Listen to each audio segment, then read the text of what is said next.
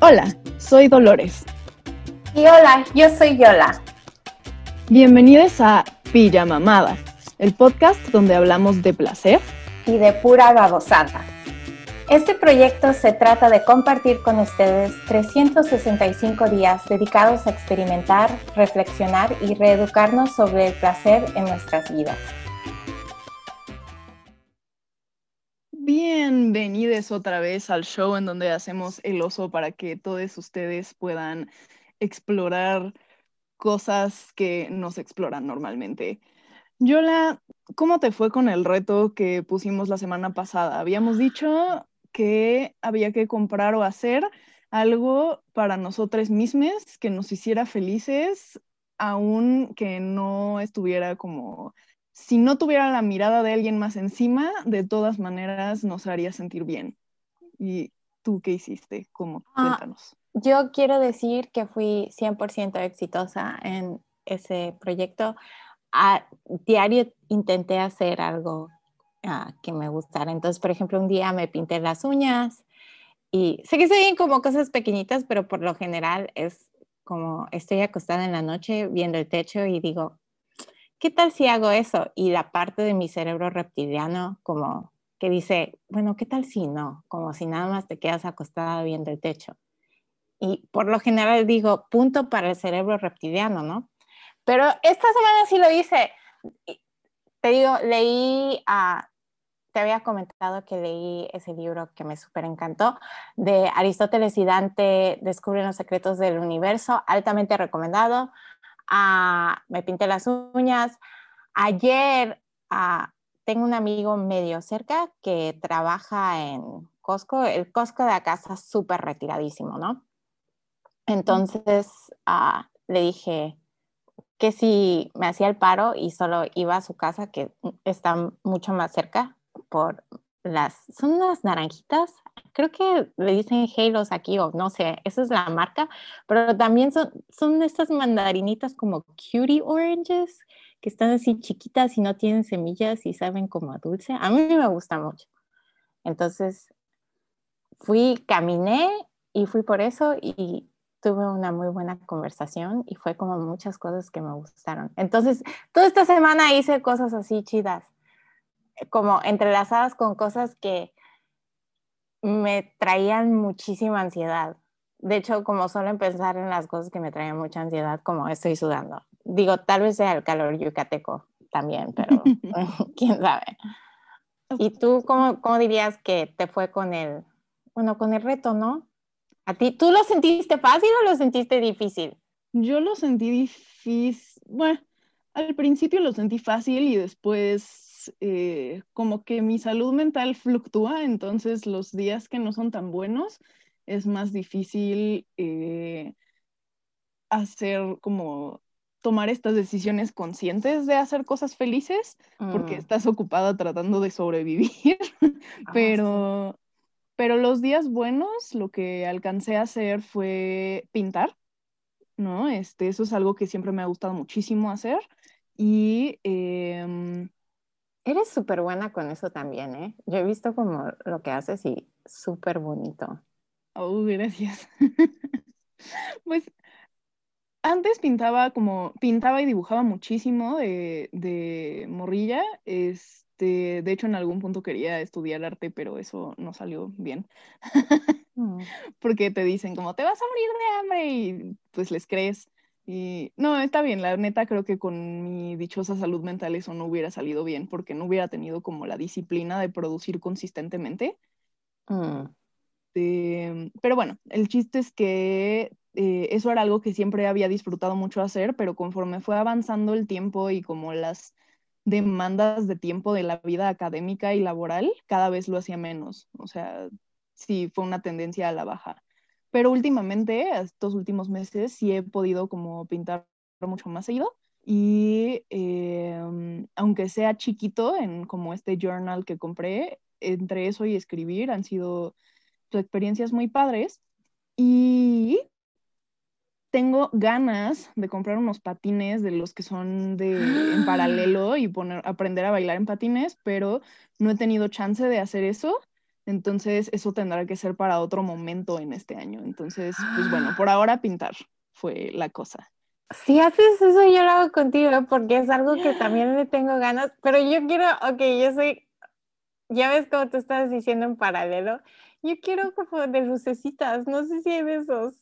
Güey, ¿hay patines con lucecitas? ¿Eso existe? Yo, es que yo pienso que sí, yo estoy segura que las he visto en algún lado y digo, es que si lo voy a hacer, nada de a medias, como yo quiero lucecitas, yo quiero mechoncitos, yo quiero flequitos, yo quiero color rosado a lo mejor las llantas, ¿no? Que, haya unos donde las llantas tengan lucecitas. Yo pienso que sí. Bueno, no sé, pero es mi fantasía. Lo que decía en paralelo es que son los que son roller skates, ¿no? Que no son, no son roller blades, no son los que son en línea. En línea, sí. Sino los que son como cuatro y entonces son dos y dos y tienen como más estabilidad para bailar y hacer truquitos. Sí, sí, sí. Em, pero sí, entonces, este, pues quiero hacer eso, pero, pero te digo, de momento tendrá que ser, este, tendrá que ser después. Ahorita eh, nos quedamos con pintar y pues, pues nada, ¿no? Tú, tú tienes tu, tu lectura, tu caminata, tu conversación, tus pequeños placeres diarios. Yo estuvo como mucho más espaciado la pintada, pero me la pude disfrutar bastante. Y pues, queridas escuchas, si alguno de ustedes tiene algo que haya hecho para este reto que quiera compartir con nosotras, puede como comentarlo en cualquiera de nuestras redes, puede escribirnos al mail pijamamada.podcast.gmail.com. Pueden escríbanos a donde se les dé la gana en Facebook, en Twitter, en seguramente eventualmente abriremos un Instagram porque no sé, probablemente haga falta. Em, pero ahora, ¿qué les parece si pasamos al tema central de este episodio que va a estar emocionante? Y es la educación sexual o más bien la aberración que recibimos en lugar de eso, nuestra generación millennial. tu optimismo al decir eso, ¿eh? En verdad, porque yo, yo pre, pre como no sé si estoy lo suficientemente, sabes, estoy demasiado sobria para estar en esta conversación. es lo único que te estoy diciendo. Pero continúa, perdón, perdón.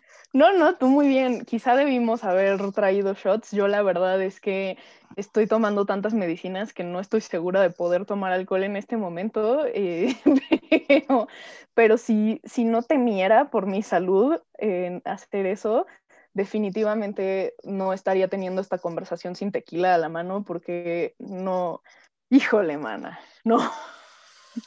Mm, mm. Adiós. Bueno, este, si ustedes no están tomando medicamentos controlados, por favor, saquen el limón y la sal. Este, esto se va a poner duro.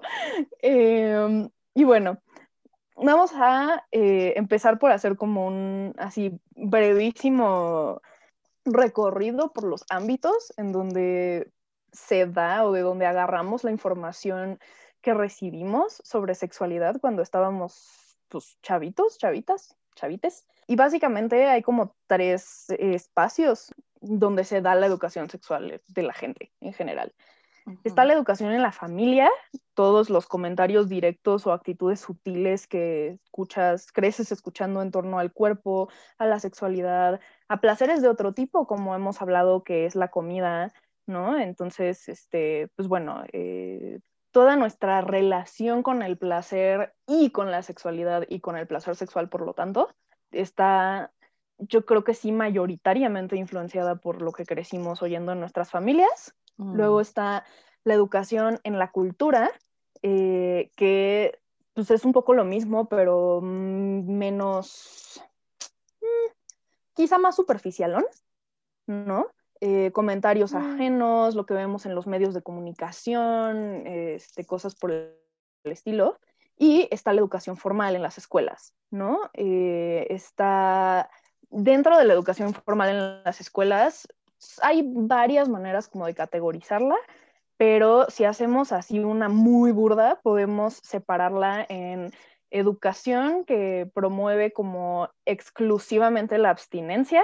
En, en Gringolandia es de que abstinence Mm. only education. Y la otra, los gringos le dicen de que comprehensive sex education. Aquí se podría decir como integral u holística, aunque holístico suena hippie, pero técnicamente es una mejor traducción.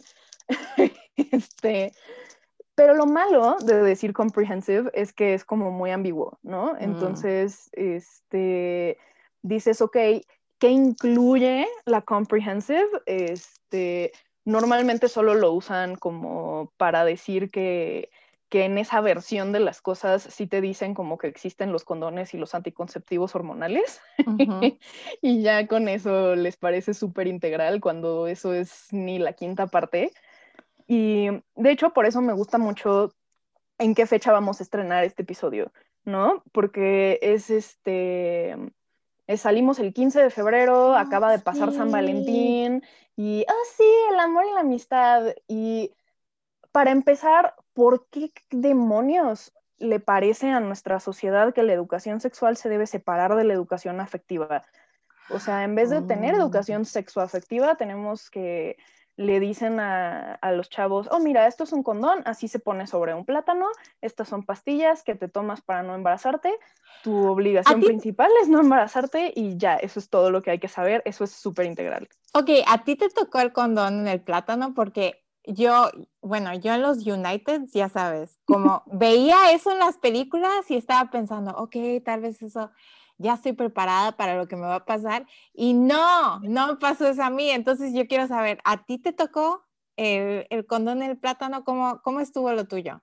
Ok, a mí no me tocó el condón en el plátano, pero me tocó el condón en la mano. Eh, cuando tenía como do- 11, 12 años, en mi escuela mandaron llamar como a una, supongo que sí, era como sexóloga de algún tipo, y eh, Ok. bueno, educadora sexual. Y entonces es así como que sentó a todos los chamaquitos de quinto de primaria y dijo como... eh, los básicos de cómo se reproducían las personas, ¿sabes? Como, sí, más que sexualidad, reproducción humana, ¿sabes? El, el pene va en la vagina, eh, eyacula y los espermatozoides van en el óvulo y entonces tienes una mórula y un cigoto y se implanta y bla. Y así funciona la menstruación y así funciona la pubertad y, ¿sabes? Como solo esta preparación para, hey, miren, van a pasar por la pubertad y eso quiere decir que pueden embarazarse y entonces no hagan tonterías. Y eh, en algún punto sí se puso como agarró un condón, se lo puso en la mano y ese fue su gran ejemplo de decir, hey, miren, si alguna vez un vato les dice que él es demasiado grande para los condones, no les crean porque miren, me queda casi hasta el codo. ¿Los hombres dicen eso en verdad? Yo Ay. siempre me he preguntado si es un mito urbano. Soy, no tengo experiencia, ¿ok? No tengo tanta experiencia. Ténganme paciencia. Ay, bueno, a ver, también las marcas de condones tienen diferentes anchos nominales y largos, este, entonces no es como que no puedas comprar de unos más grandes si acaso alguien llega a necesitarlos, como por comodidad, pero es por comodidad el asunto, no es como porque no les quepan, ¿sabes? Ah. No puedes de que cargar litros de agua en un condón es ridículo la cantidad de, de volumen y de estiración que aguantan. The Estiración es una palabra. Ay, pero sí, entonces, bueno, yo ya les conté un poquito de, bueno, no, eso fue en como quinto de primaria, ¿no? Este, así de, ok, preparémoslos para la pubertad. Y después, cuando teníamos como 15 años, en tercero de secundaria, eh, había un- una materia que se llamaba adolescencia, donde también tenían de que sí sus temas de drogas y autoestima y bla, pero sí hubo un poquito de disque sex ed, que fue más bien investiguen ustedes por su lado y hagan presentaciones. Y nos asignaron a... No, no, no, espérate. Nos asignaron a cada una una, una STD, que aparte en ese entonces todavía era súper ambiguo si les decían enfermedades de transmisión sexual o infecciones de transmisión sexual o por qué debía de hacerse la diferencia. Eh, ahorita, nota al pie, idealmente se debe decir infecciones de transmisión sexual porque haber contraído algo no necesariamente quiere decir que estés enfermo, solo quiere decir que, que tienes como presente en tu sistema algún virus, bacteria, hongo o algo. Mm. Este, ya si estás sintomático, pues entonces este, sería una enfermedad, pero, pero bueno, el chiste es que ni siquiera ese tipo de detalles se cubrieron, más bien fue así de, ok, como rifa, fulanito va a hacer una presentación sobre el chancro blando y fulanita va a hacer una presentación sobre el SIDA y menganite va a hacer una presentación sobre la clamidia y lo mismo pasó como con las drogas y bla. Pero entonces literal nos mandaron casi casi que a buscar fotos disgusting en, Google y, y, sabes, asquearnos y aterrarnos y como investigar porcentajes de cosas que no, no, iban a ser información útil para cuidar de nosotros mismos, sino nada más para espantarnos y quedar asqueados del sexo para siempre. Esa era más bien su tirada.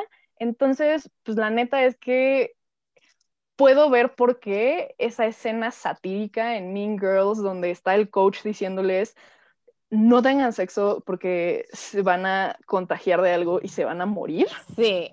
Es lo que le tocó a nuestra generación. O sea, sí es una exageración, pero no dista tanto del mensaje que estaban intentando mandar.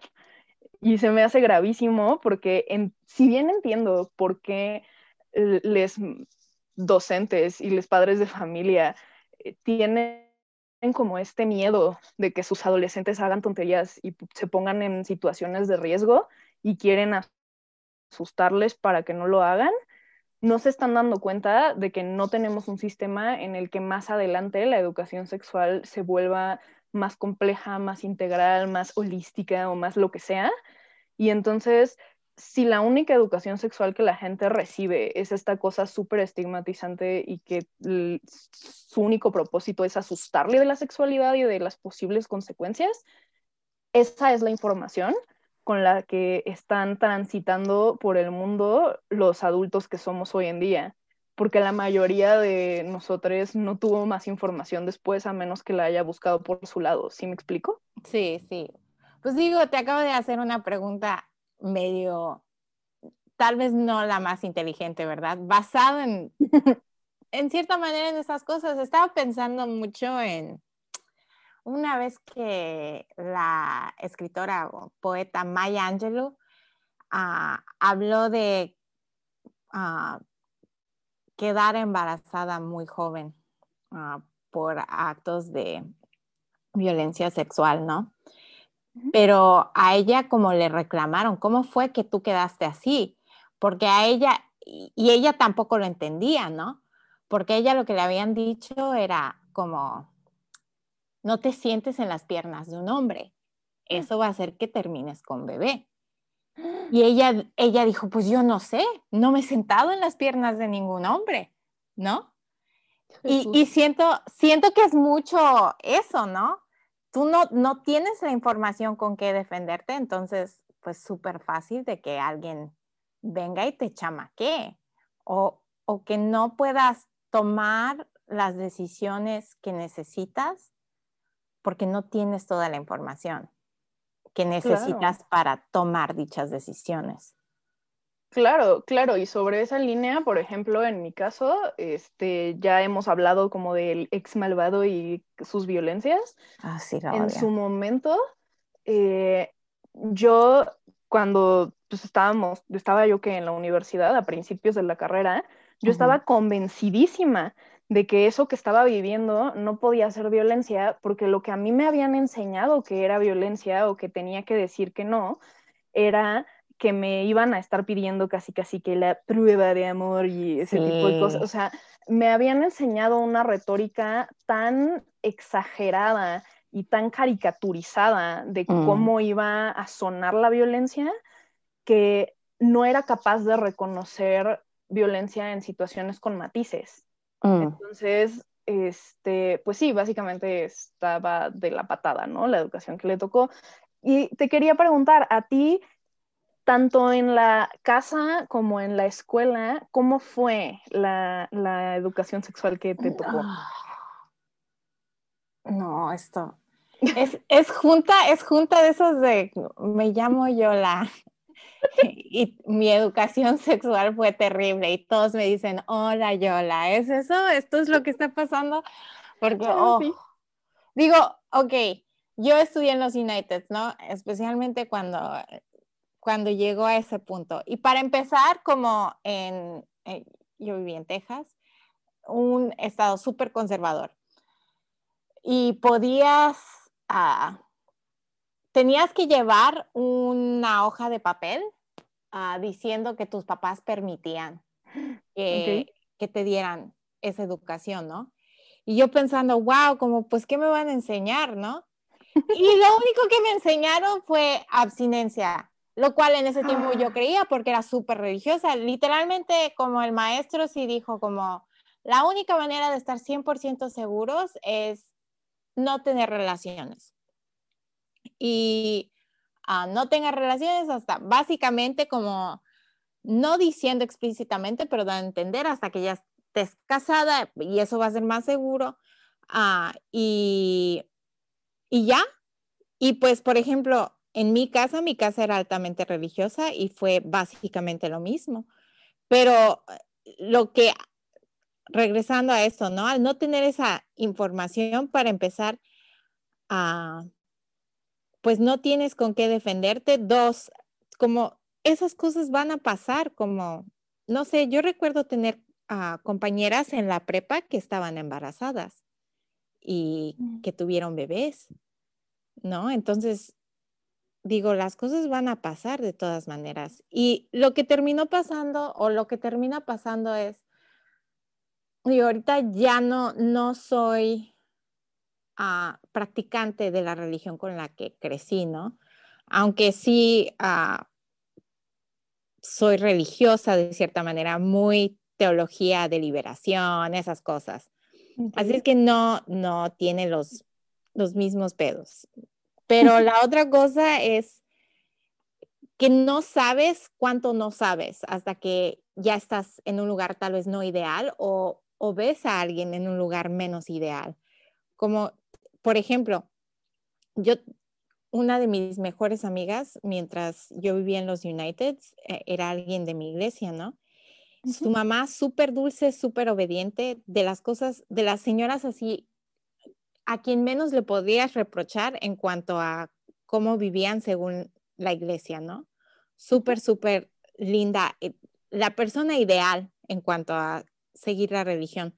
Pero me vengo a enterar, para empezar, se separan sus papás y yo no sé qué pasó. Ah, se vuelve todo este escándalo, no sé qué había pasado. Ah, y un día me dice ella que, ah, o, nos llega la historia, ¿no? Que su mamá fue al doctor y estaba, se sentía mal y no sabía qué tenía y pues resulta que estaba, ah, ¿cómo se llama? Tenía una infección. Y ella solo ah. estaba con su esposo y habían estado casados por décadas. ¿Y qué sale? Sale todo el rollo de todo lo que había pasado, que había sido una doble vida completa, que y así se viene a enterar, como ella no sabía por qué se sentía mal, solo sabía que algo estaba mal con ella. Entonces, imagínate como no tener nada de eso. a mí esas cosas, sí, y digo, por ejemplo, cuando a mí me dieron eh, educación sexual fue, así se ve una infección uh, venérea en... Oh, venérea, oh Dios, ese lenguaje, perdón, sí. Sí, sí, en, ¿cómo se llama? En los genitales. Y así, el clic del botón de mi maestro mientras pasaba la imagen. Y yo pensando, no, pues tal vez como no planeaba tener sexo, pero tampoco voy a comer ahora, como qué horror. Digo, por favor, alguien explíqueme con manzanitas qué está pasando, porque, por ejemplo, yo vengo de una cultura en la que muchas chavas, digo, especialmente ahí en, eh, hay ramas de, de, esta religión que, que no besan a nadie hasta el día de su boda, ¿no? Entonces, imagínate, como de algo tan resguardado a solo ver como genitales con... Claro, claro, este, con, enfermedad sintomática además, ¿no? Sí. a mí, en retrospectiva se me hace que sí está como súper violento este rollo de, de, decir como de, ah, hola, soy un adulto y en el nombre de tu buen comportamiento, eh, eh, voy a ignorar por completo el factor de si tú estás consintiendo o no y te voy a enseñar estas fotos de genitales ajenos para espantarte. Es como, ¿qué? ¿Perdón? Sí, y si te das cuenta, no se hace con nada más. Como, o sea, ¿quién va por la vida y le flashea sus genitales a alguien que no ha consentido? O sea, eso solo pasa en estos salones de clase bajo el pretexto de la educación. Bueno, o sea, o, en como situaciones donde es reconocido como violencia sexual, pues. sí. Y entonces es como, para mí es súper, fue súper extraño y fue como uno, por ejemplo, lo que tú estabas diciendo, no entiendes todos los otros como matices que puede existir en la violencia y por ende en el placer, ¿no? Digo, porque aquí te lo están enseñando con un ángulo de, ah, mira, te puedes enfermar y esto es lo que va a pasar, pero no enseñamos nada más así, como no decimos, ah, ¿sabes qué? Te puedes quemar en la estufa, así es que, Nel, no cocines, Exacto, exacto. Es como de, ah, es que si nadas te puedes ahogar, entonces no nades nunca, ¿sabes? Y, y no le menciones nunca jamás a los chavos que existen los chalecos salvavidas, porque si se enteran de que existen los chalecos salvavidas, en este caso la analogía son los condones o ya sabes, este tipo de cosas, entonces va a ser como promover que se metan a nadar sin saber nadar. Es como, no, güey, solo les estoy diciendo que existe una herramienta para hacer más improbable que se mueran. Sí, o por ejemplo, con manejar, ¿cuánta gente no se mete en, ¿cómo se llama? En accidentes automovilísticos todo el tiempo, pero no ves que nadie diga, ¿saben qué? Demasiado accidente, demasiada la probabilidad que te metas a un accidente, nadie maneja. Puro camioncito y bicicletita para todos. Ay, sí, y si, ¿cómo se llama? Y si tienes que manejar, no tan solo vamos a hacerte esta prueba una vez cada chorro mil años. No, no, no. No, como tienes que hacerlo, tienes que sentir mucha vergüenza y, tienes que sentirte mal y va a ser raro y, y como si... y si alguna vez tienes un accidente automóvil tienes que pensar que es porque eres la persona más estúpida y más irresponsable y más, ¿sabes? Como el estigma de... Ay, sí, no, está cañón. Pero a ver, entonces, este, justo, tú tuviste esta abstinence only eh, y education y tenías estas amigas eh, o compañeras de, de, tu generación que estaban embarazadas. Este, este, este, quizás sería un buen momento para mencionar que en estadísticas gringas que comparan la abstinence only con la comprehensive, dicen que la comprehensive, la disque integral, este, hay muchísimos menos embarazos adolescentes e infecciones de transmisión sexual en los estados donde la educación sexual es comprehensive que en los estados donde es abstinence only. Eh, Ahora, eso no quiere decir que la comprehensive neta sea tan integral como uno pensaría, pero, pero sí, pues, o sea, hay menos contagios y menos embarazos, ¿no? No, sí. Como por obvias razones. Pero, este, pues hablando de cómo no es tan completa como uno, quisiera la disque integral, eh, desde mi experiencia con la una educación supuestamente más liberal y laica y shalala, este, pues digo, soy que 11 años más chica, crecí en un contexto no religioso, o bueno, por lo menos no muy religioso, ¿sabes? Digo, no creo que a mi extremo, definitivamente no, porque digo, lo, me doy cuenta porque, bueno, como habíamos dicho antes, ¿recuerdas todas esas veces que tú me dices, ay, mira, mira mi adolescencia y yo, ah, déjame te cuento algo, como esto me recuerda a esta cosa de mi adolescencia y tú nada más te quedas viendo horrorizado de lo que te acabo de decir. Sí, pues justo, la mía fue así como supuestamente muy light, muy liberal, muy progre, muy laica, pero eh, chistoso porque dices, ok, supuestamente muy laica la educación y lo que tú quieras, pero como culturalmente la gente pues tiene una moral católica desde la cual interpreta el mundo, pues todas, sabes, los profesores y las personas adultas que había en mi vida cuyo criterio atravesaba esta educación que recibía, estaban viéndolo como desde ese punto de vista. Entonces pasaban cosas rarísimas, como en esta materia que te digo de adolescencia, eh, sí te daban como cierto leeway para opinar como adolescente, y te trataban de hacer llegar tú solita a las conclusiones que ellos querían. Y te decían mm. como, ah, pero entonces, ¿ustedes qué creen sobre, sabes, si el sexo debería de ser antes del matrimonio o después? O sabes, como si es como, mm, mm, quizá no eh, súper casual, pero sí con una persona que amas, sabes, como trataban de ver, medirle el agua a los camotes a qué estábamos pensando eh, la chaviza en ese entonces. Y eh, me acuerdo de yo haber dicho en algún punto como, es que se me hace una tontería llegar virgen al matrimonio, porque es como si vas a una tienda y estás, no sé, comprando tu vestido de novia y te compras el vestido de novia sin probártelo y resulta ser que a la mera hora no te queda y no hay devoluciones. Es como, pues no, no, es algo muy inteligente que hacer. Este, y en eso se voltea la profesora que estaba con nosotros y me dice, sí, pero tampoco te puedes estar probando todos los vestidos de la tienda porque acabas harta y cansada y este, odiando la vida. Y yo así de, pero ¿quién dijo que me iba a probar todos los vestidos de la tienda? Solo dije que no iba a comprar mi vestido de boda sin probármelo. ¿Sabes? Como que se, se iban al otro polo a decir como mi misión en esta vida es asegurarme, garantizar que estos chavos no sean promiscuos porque entonces sus papás me van a matar o algo así. Eh, no sé. no, ok, ahora que traes eso a, la conversación, ¿sabes a qué me recordó? En, en, la iglesia me tocaban otro tipo de conversaciones, ¿no? ¿Cómo que? Entonces, creo que está sentada porque sí está medio. A ver.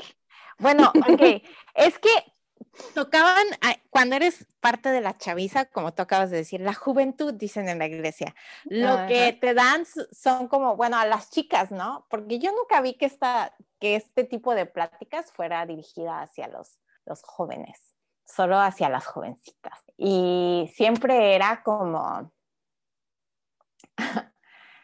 como te daban un chicle y alguien lo mascaba oh no, oh no, ya sé para dónde vas, pero sigue, sigue, es importantísimo. ¿Y cómo se llama? Y luego te dice, te decían, bueno, ¿tú lo quieres mascar después de que yo lo masqué? O pasaban, traían a, a, muchachitos a que hicieran fila, ¿no? Y les daban una rosa. Y todos tenían que pasar la rosa. Y luego te decían, ¿quieres tú ser la rosa? Y luego, o si no, también con un pinche como cupcake, ¿no? Que todos lo lamían. Ah, bueno, ¿tú vas a querer comer el cupcake? Como puras cosas así, ¿no? Entonces, a mí siempre, bueno, en algo que una vez escribí, dije, ah, las, las mujeres como, ¿qué somos? Somos rosas, somos cupcakes, somos chicle, nunca podemos ser personas, pero los hombres sí crecen a ser personas que mascan chicle, que comen cupcakes, que agarran rosas, ah, y ni se diga nada de las personas no binarias, ¿no? Como... Claro púdrete, muérete, como no hay espacio para ti. No, no sí, como, ¿qué es eso? Entonces, digo, yo recuerdo mucho, como me tocaron esas lecciones muchísimas veces y era como... Sí, no, y agárrate, mana, porque aparecen en manuales. O sea, yo, oh. oye, tú respira profundamente porque ya, ya siendo, ya siendo más grande, ya estando yo en, la carrera, de hecho haciendo las prácticas profesionales en, un lugar que no mencionaré, este, me, contrataron justo para hacer las prácticas actualizando su modelo de educación sexual de, una ONG. Y esta ONG, el como manual que utilizaba, era justo un manual que tenía como esta tendencia derechosa, religiosona, catolicoide, y tenía justo este tipo de técnicas donde era así como que chupa el dulce y pásaselo al de junto y entonces eh, dile que lo chupe y cuando el de junto no quiera chupar el dulce, pregúntale por qué y no, porque ya lo chupó alguien y entonces haz, la, haz que los chavos aterricen en la idea de que cuando este cuando se involucran con otros chavos, antes de tiempo, es como, ¿sabes? Ser el dulce que está lamido y después como que pierde su valor. No, y espérate, había otra peor tantito, porque era, bueno, no sé si peor tantito, pero había otra donde agarrabas a, un chavo y una chava y les pegabas el brazo con masking o con cinta canela y después lo despegabas, o sea, era como simbolismo de que se habían unido teniendo relaciones sexuales, ¿no? Y después lo despegabas y decías que se pegaran con otra persona y así, y entonces lo que estabas tratando de hacer con ese, con la metáfora de la cinta canela o del masking, era que eventualmente dejaba de pegar porque perdía como calidad el pegamento cada vez que se pegaba y se despegaba de una persona nueva. Sí, entonces, va a ver, o sea, hay, hay un video de John Oliver ah, eh, de Last Week Tonight que justo analiza como la educación sexual en los Estados Unidos y habla de estas técnicas, donde un fragmento de ese video me encanta porque es te pega como tren y está hablando de una chava que cuya educación sexual fue justo sobre esa línea. La metáfora que a ella le tocó fue la de unos tenis usados, ¿sabes? Ah. Como de si si como que en tu wedding, en tu noche de bodas le ibas a regalar, le ibas a dar un regalo a tu marido y ese regalo este, eran como unos zapatos nuevos y brillantes y bonitos. Pero entonces ella llega a su noche de bodas y le entrega al marido la caja del regalo, el marido la abre y saca unos tenis así, ya sabes, súper gastados, usados, sucios, este, horrendos, y dice como, güey, ¿qué es esto? ¿Qué es esta porquería que me estás regalando? Y eso era un video educativo, disque educativo que usaban en alguna escuela para, para Drive the Point Home, ¿no? Pero el chiste es que la, lo que dice John Oliver sobre ese video es, me hizo llegar este video o, o, hablaba de este video con una amiga o una mujer, una chava, que eh, en algún punto sufrió una violación. Y mm. entonces el hecho de que ella haya crecido en un contexto donde su educación sexual fue esa, que le dijo que su cuerpo y su sexualidad se devalúan y ella pierde valor como persona cada vez que tiene contacto sexual con otro ser humano. Sí. La información que recibió de esa eh, disque educación sexual le hizo más daño que si no hubiera recibido ninguna educación en lo absoluto, porque ahora ella piensa que por haber sido violentada tiene menos valor como persona por no ser virgen. Y es que, la virginidad ni siquiera existe, pero eso Sí, de hecho, como hablando de la virginidad no existe, ¿eh? ¿Cómo, ¿Cómo me tuve que en verdad como raspar el cerebro de esas idioteces? Pendejada completa, porque en verdad, tú me vas a venir, porque siempre es en el contexto de penetración, ¿no? Nunca, nunca. Y vaginal, además. Sí, sí, sí. Y, y, como... para personas, por ejemplo, LGBT que no tienen ese tipo de, de relaciones sexuales, ah, pues eso no existe. O sea, ve tú a saber cómo tienen sexo eh, los hombres gay o las mujeres lesbianas o la gente no binaria o trans o no, o sea, ese tipo de prácticas ni las menciones porque no existen en la mente de quienes diseñan programas de educación sexual. Sí, y es como, tú me vas a venir a decir, como neta, cuando te sientas a analizar el concepto de virginidad, me vas a venir a decir que existe un pene tan mágico que cuando me entra me convierto, tengo la transformación de Sailor Moon, ¿dónde está? Como yo quiero esa yo quiero ser Sailor Moon, ¿dónde está? ¿Dónde está? Pero sabes, como nunca, y no existe, ese pene no existe. Perdón en romper los sueños de todos, incluyendo los míos. Ese pene no existe. No existe un pene con brillantina, lucecitas, que haga que make-up magic. No, no, no. Yo no tengo mi uniforme de Sailor Scout por desgracia. Entonces es como, ¿cómo vas a venir a decir que eso pasa? Digo, yo sé que Sailor Moon es ficción, pero crecí en una sociedad que me decía que básicamente un pene mítico existía que me iba a transformar y, y, iba a transformar mi personalidad de una manera tan completa y absoluta el momento que entrara dentro de mí. ¿Dónde? Digo, y, y, y no te solo eso, pero ¿cómo? Si soy una persona tan angelical y perfecta, tú me vas a venir que un pene... No, no, no puedes mejorar algo tan bueno como yo. Entonces, Ni empeorarlo.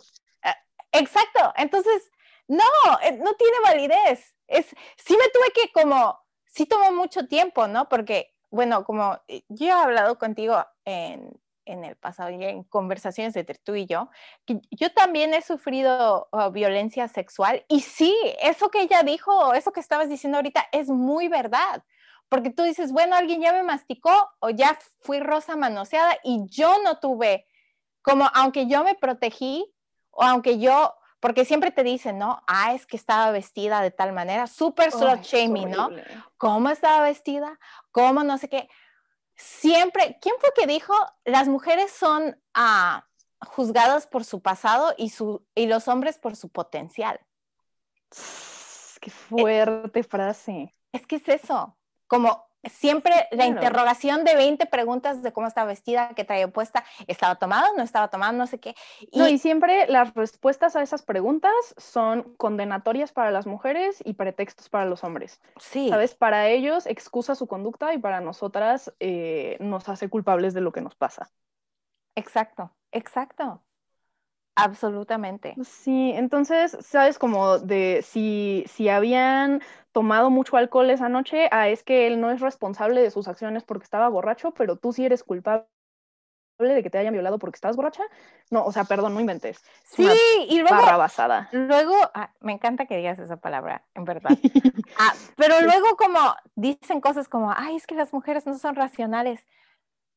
Perdón. sí, sí, en verdad. ¿Ves todo el chorro de preguntas que me acabas de hacer y tú me dices que un, ¿cómo se llama? Un hombre cis, hetero, sí lo es. Como que, que por cualquier cosa se le excusa que continuamente esté metiendo la pata, por favor, por favor. Sí, exacto, ¿sabes? Es como si, si, este, si esta criatura mítica que es un hombre cis hetero, este, blanco, able-bodied, ¿sabes? Con todos los privilegios.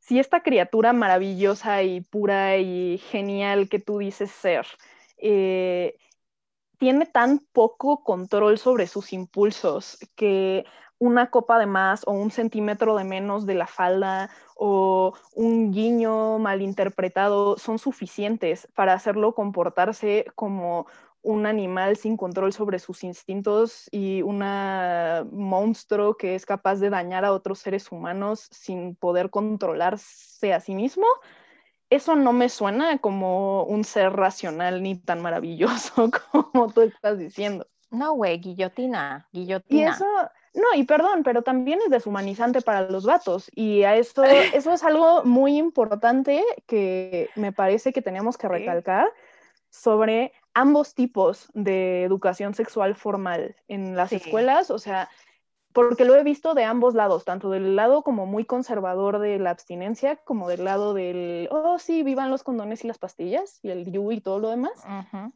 Eh, no importa en qué lado de la progresía estés parado, todos parecen eh, como tener este discurso que valida que los vatos no sean responsables de, sus acciones o incluso eh, dicen estas cosas, el, mismo manual que te digo, más bien no era el manual, era una de las presentaciones que tenía que actualizar para estas prácticas profesionales.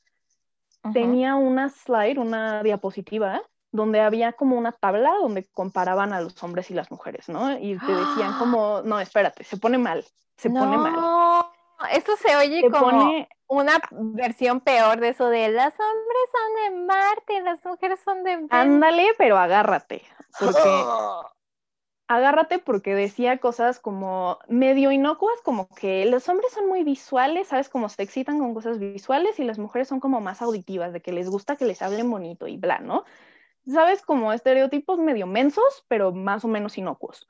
Este, pero de repente había una de las como, filas en esa categoría, ¿sabes? Si la columna era hombres y mujeres, las filas habían diferentes como ejes de comparación. Y en una de esas decía como que las mujeres eh, otorgan sexo a cambio de recibir amor y que los hombres otorgan o fingen estar otorgando amor a cambio de recibir sexo. Y perdón, perdóname, pero es una, es, es una falta de respeto a los adolescentes con los que tú como adulto estás tratando, el darles ese discurso como si fuera verdad, porque tú les estás enseñando que esos son los roles que deben de adoptar y eso no es cierto. O sea, me, me parece deshumanizante que tú como adulto llegues a enseñarle a los chavos que su trabajo en esta vida es estafar a las mujeres para engañarlas y que les den sexo y decirle a las chavas que ellas, su trabajo en esta vida es no mostrar deseo, sabes, como que ellas lo que tienen que hacer es este tolerar el sexo a cambio de amor. Oh es, es, es, como pretender polarizar y, y, quitarle la complejidad de un ser humano completo a, a ambas partes y me parece una tontería. Digo ambas partes porque pues están pensando en términos binarios, obviamente, ¿no? Como todos estos programas están diseñados pensando en términos súper binarios. Perdónennos, amigues NB, este, la neta es que hay suficiente tela de dónde cortar sin siquiera entrar al bronca de que no está demasiado binario esto. qué horror. Pero, pero sí, entonces hacen eso y me hierve la sangre. Y entonces hay, lo malo es que está tan mal de tantas maneras, eh, inclusive volviendo al punto de que es insuficiente la supuestamente comprehensive o progre o integral, que, ok, va, tienes este propósito que es impedir los embarazos adolescentes e impedir o reducir la cantidad de contagios de infecciones de transmisión sexual. Y eso es un objetivo que está chido, pero si tu discurso es tan estigmatizante y lo que les estás enseñando a, la juventud es que tienen que impedir esas cosas a toda costa porque si no, eh, sabes, pierden su valor como persona y son tontos y son irresponsables y son todas estas cosas horribles. Eh, y no estás dando como opciones donde sea el centro de la conversación su autonomía corporal, pasan cosas como que tienes a muchas chavitas, bueno, chavitas cis, este, o en su momento chavos trans o gente NB, pero o sea, vamos, gente con vulva eh, y con útero y con toda esa configuración hormonal que se puede embarazar. Este, que se están metiendo hormonas porque sienten que es su obligación y se están metiendo hormonas sin haberlo consultado con un médico, sin saber cuál de todas las opciones de hormonas es mejor para, para ellas o ellas, eh, sin saber si a lo mejor se están descompensando. A mí me pasó en algún punto de, de mi más juventud, de estar más chavita, que se me hizo fácil, eh, y eso que yo sí fui con una doctora que me las recetó, me mandó unas pastillas que me hicieron pedazos, como me descompensaron hormonalmente horrible, y este y después tuve que estar en tratamiento quién sabe cuánto tiempo porque este como el balance de andrógenos y otro tipo de hormonas en mí se quedó completamente eh, echado a perder y tuve efectos secundarios horribles porque mi cuerpo no podía tolerar el estrógeno artificial. Mm. Entonces, este, como el, Ah, no sé si era estradio o lo que era, pero bueno. Anyway, el punto es que el punto es que tienes a estas personitas metiéndose sustancias a sus cuerpos porque sienten que su obligación first and foremost es no quedar embarazadas y como culturalmente quizá ya no del lado formal de la escuela pues, pero tienes esta presión como que los vatos no se hacen responsables, entonces tú tienes que hacerte responsable por ellos, entonces este, no puedes dejar en sus manos el que siempre se use condón, entonces tienes que tener hormonas en tu sistema, pero si las hormonas en tu sistema te dan en la torre, entonces ni modo, porque es el precio que tienes que pagar por tu obligación, que es no embarazarte. Cuando dices hormonas, ¿te refieres como a la pastilla? Sí, me refiero a la pastilla, me refiero al DIU, porque la mayoría de los DIUs contemporáneos tienen eh, como hormonas de liberación prolongada, ah, me refiero al implante, me refiero a el anillo, este, que va como a la altura del cervix y te lo quitas como la semana que menstruas y luego te lo vuelves a poner y se queda ahí. este, todos estos métodos hormonales son una maravilla, no me, don't get me wrong, o sea, no, no, qué bueno que existen, amamos que existan, no nos los quiten por favor, pero el hecho de que les enseñen a las chavitas como que es su obligación usarlos y que no tienen la opción de decir, ¿sabes qué? Me siento mal, no me gustan los efectos secundarios que esto tiene sobre mi cuerpo y el uso del condón es algo muy fácil que podríamos hacer, eh, ¿sabes? Como que podríamos hacer sin falta para poder prevenir embarazos e infecciones de transmisión sexual sin que mi cuerpo tenga que pasar por todos estos cambios. Habrá gente a la que no le hagan efectos secundarios, habrá gente que se la pase a toda madre, habrá gente que incluso esté cómoda y, se sienta más segura con tener esos efectos secundarios, además del uso del condón, nada más para poder vivir tranquila, de tener como la doble protección.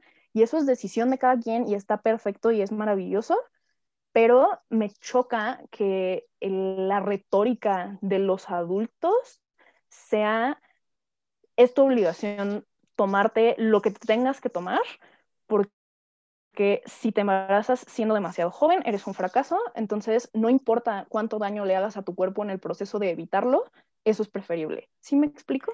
Sí, y sabes, sabes que es algo interesante. Bueno, y no, obviamente como me vino a la mente ahorita, pero no tengo toda la, como todas las notitas al respecto y toda la, all the data a la mano, ¿no? Pero, ¿cómo dirías data? Información. Datos. Datos. El caso es que no hubo, eh, eh, estuvo como estaban haciendo ah, el trial run, como la las pruebas, sí, ah, del anticonceptivo masculino, pero se quejaron de que los efectos secundarios eran demasiados, entonces se suspendió. Y eran menos que, el femenino. Sí, sí, y era muchísimo menos. Y yo como uno, los hombres son débiles o al menos los hombres cis, uh, definitivamente weakest link, uh, al menos los de esa prueba, porque ¿cómo vas a venir a decir que, digo, cada medicamento tiene efectos secundarios, pero eran muchísimo menos a, a lo convencional y aún así se suspendió porque pues pobrecitos hombres y, y no, no se puede mandar así. Es, no sé, a mí me completamente me enfurece.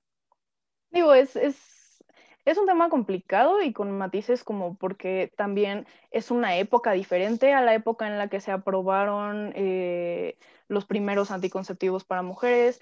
En la época en la que se aprobaron los primeros anticonceptivos para mujeres, inicialmente fueron probados en poblaciones racializadas en otros países. No me acuerdo si fue Puerto, Puerto Rico o cuál fue, pero o sea, tenían dosis hormonales muchísimo más altas y efectos muchísimo más agresivos y fue, o sea, hay, hay como mucho dinero sangriento detrás de la pastilla y su historia. No es falto de matices el tema. Entonces, no es como que tener estándares contemporáneos para la aprobación de drogas que sean más humanos sea algo malo necesariamente, pero si piensas como en las prioridades de, ah, ok, este, nos preocupa más la integridad corporal de los vatos que las morras. Sí, porque... es como gacho. Ok, ¿cómo dirías? Ok, está bien que te... Está, está muy feo. Bueno, que, que, el dinero sirva para, para que esté menos horrible los, los efectos secundarios. Claro, sí, en vez de seguir investigando para reducir la severidad de los efectos, nada más lo dejaron ahí. Sí, es como, pues, ah. pues las mujeres aguantan y ya. Eh, creo que es, es el, el, nivel de, ¿cómo se llama? Nada más recuerdo como a los cólicos menstruales que los compararon con tener un, eh, en ocasiones tener como un ataque cardíaco y escuché a tanta, tantos hombres como sorprendidos con eso y es como, pues sí, como eh, la expectativa es, pues ya sufren, no está tan feo X. Ah. Sí, claro. Y pues bueno, está, está cañón. Está cañón porque te digo, está tan está tan terrible la educación sexual en los tres niveles que ya discutimos, tanto a nivel familiar como a nivel cultural, como a nivel eh, institucional, formal, educativo de las escuelas, este, que, que como hay tantas cosas que corregir a, un nivel de, que está pero deplorable, o sea, de, de, oh Dios mío, esto es una historia de terror.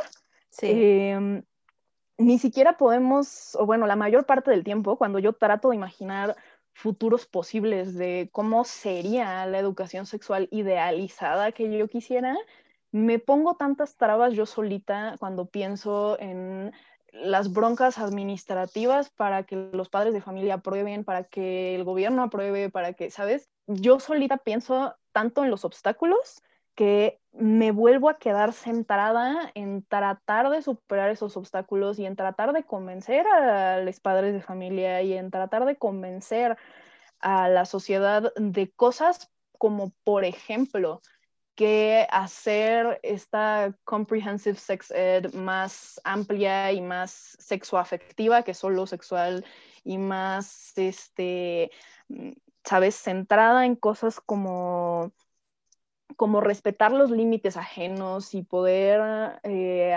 negociar y hacer acuerdos y este, escuchar activamente a la otra persona y respetar a la pareja con la que estés, sabes, como que no necesitas necesariamente amar a la persona con la que te estás eh, interactuando sexualmente, pero sí necesitas respetarla, este, que no, sabes, no, no por la falta de amor implica una falta de respeto.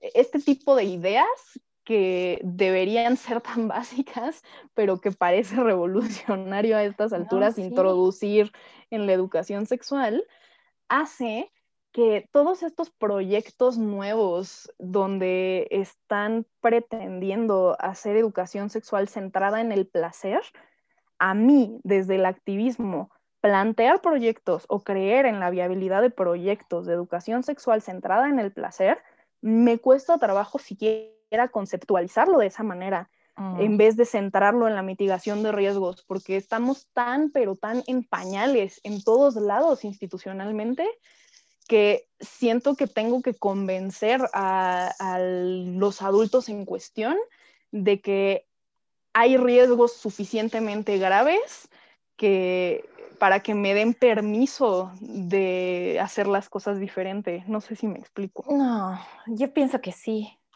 Bueno, en regresando a, ¿cómo, ¿cómo pondrías esto en un framework en el que reenfocamos el placer en esto? Porque es un gran obstáculo, ¿no? Digo, para mí yo diría que ha sido un súper pedo todo esto. Pues mira, yo podría pensar como en maneras de cambiar el discurso hacia centrar el placer, pero no sé si te refieras a eso, a cómo enseñarle a la chaviza de hoy, o si te refieres a cómo tratar de como de construir lo que aprendimos nosotras y nos sigue dando en la torre al día de hoy, por mucho que sepamos que no es cierto. Sí, ambas cosas. Como básico, bueno, y algo que no mencionaste, para mí sería, bueno, vienes con todos estos pedos, ¿no? ¿Cómo le haces para... ¿Es posible como recentrarte, redirigir a algo que esté enfocado en, en, placer? Algo que no traiga todo este, no sé, este bagaje o este, todos estos pedos, esta... Es, ¿Es posible? Porque digo, hablando contigo ahorita, estoy viendo, no, esto completamente ha influenciado tantísimo de mi vida. ¿Cómo lo deslindo? Está cañón, porque cosas, o sea, más adelante me gustaría incluso hacer como más episodios al respecto eh, de, por ejemplo, cómo vivimos eh, las mujeres y supongo probablemente las personas eh, NB y trans que, que nacieron con vulva, y que fueron como educadas con ese estigma específico, mm. las, el, el hecho de haber contraído alguna ITS. No estoy segura de cómo lo vivan los vatos, este, pero al menos en mi caso y en el caso de múltiples amistades, em, el haber pasado por la experiencia de tener un diagnóstico de BPH y tratamiento y recuperación y bla, bla, bla, es una cosa psicológicamente devastadora. Mm. Y, este, sí tengo en mente incluso una invitada para hablar del tema en algún punto, pero el punto es que atraviesa todos los aspectos de nuestra vida, el, todo lo que introyectamos de, de todas estas instituciones y espacios menos estructurados y nos hace pensar y sentir cosas que, híjole, que no son nosotras. O sea, tú dices, es que a ver, ¿por qué estoy siendo tan cruel conmigo misma a la hora de emitir este juicio si yo no soy una persona que trate a las demás así? Lo que hablábamos el episodio pasado de cómo mm. ser nuestras propias amigas, si yo no trato a mis amigas con esta crueldad, si yo no soy esta persona juzgona y horrible que, le diría, ah, es tu culpa por puta, sí. ¿por qué me estoy diciendo eso a mí misma? ¿Qué me pasa? Entonces, no sé, yo creo que, creo que es un reto del tamaño del universo, creo que es una cosa quizá como de repetírtelo diario como mantra, como como disciplina, como aprender un deporte nuevo, como hacer yoga, como algo así, pero no sé, o sea, quizá necesitaría casi casi su propia metodología. No descarto que necesitáramos desarrollar una metodología para trabajar constantemente, primero en desaprender el estigma y luego en aprender a centrar el placer. Mm. ¿Tú ¿Qué opinas? ¿Qué sientes que se podría hacer para decir, pues no sé, tanto para que la chaviza de hoy no crezca con el placer estigmatizado, como para que nosotras podamos desestigmatizar ese placer que nos cuesta tanto vivir al día de hoy. Tal vez eso puede ser el reto de la semana. Pensar en... Pensar en, sí, porque yo ni siquiera me había... Tantas cosas me vienen a la mente en que estamos hablando digo,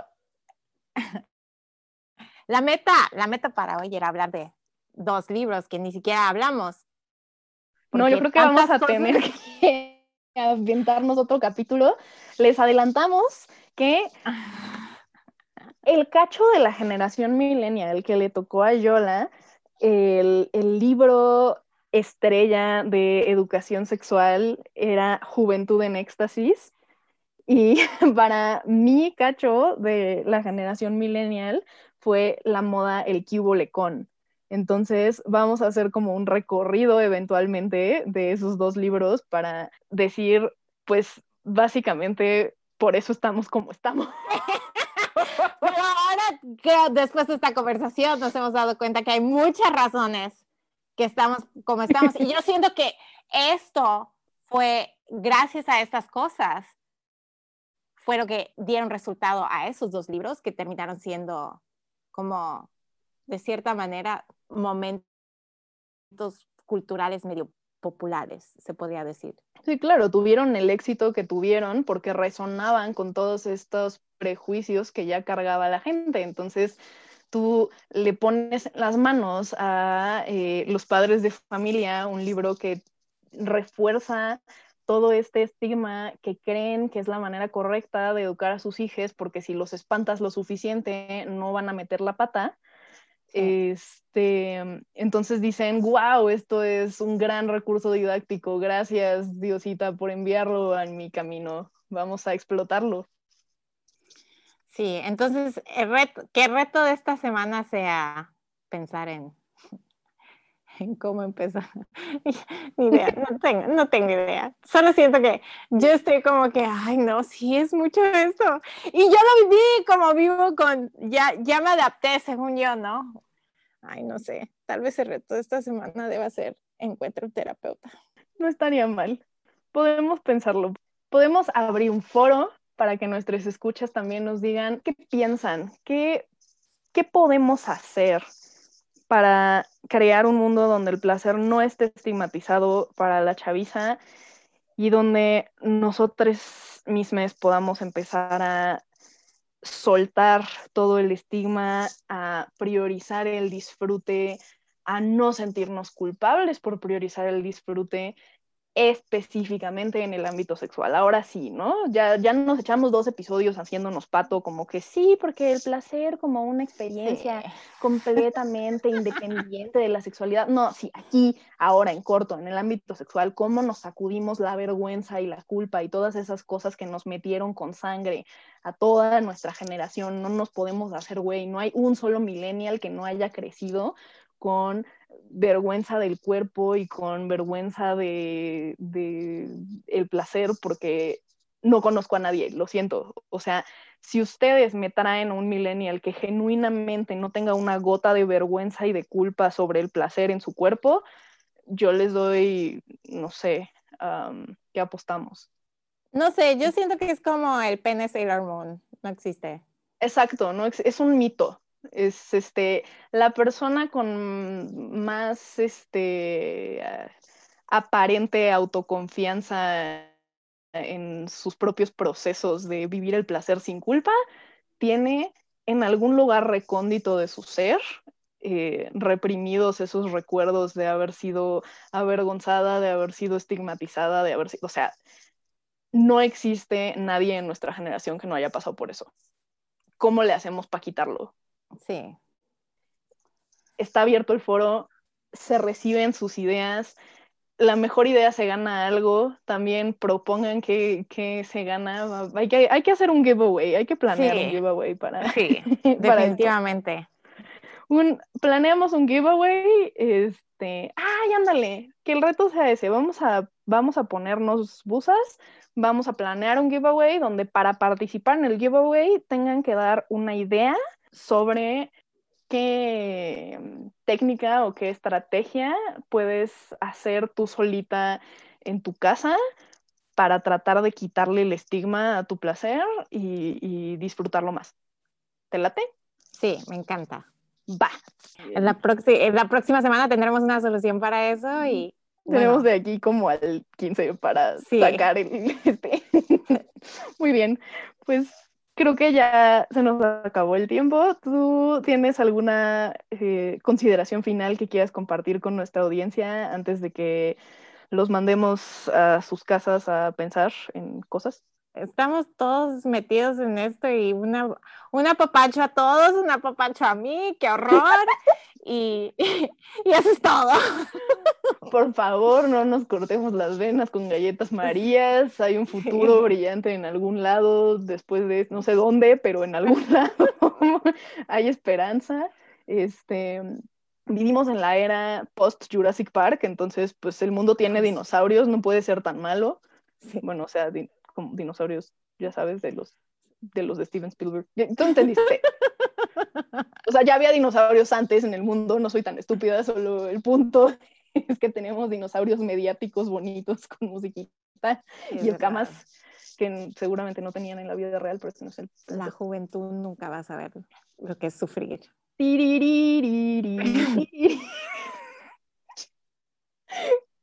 Ya, perdón, ya tírame a la basura. Mi cerebro está fundido esta semana. Este fue un gusto compartir con ustedes estas reflexiones sobre lo deprimente que es la vida siendo millennials. y no lo sé. Ah, gracias, gracias por estar con nosotras en este experimento que a veces es deprimente, pero también es este pues es catártico darnos cuenta de la cantidad de sandeces que crecimos escuchando. Ay, nos vemos dentro de dos semanas o nos escuchamos dentro de dos semanas. Tengo que dejar de decir vemos, me escucho ridícula. Hasta pronto. Este, esto fue Pilla Mamada, el podcast donde hablamos de placer. Pura babosada. Bye.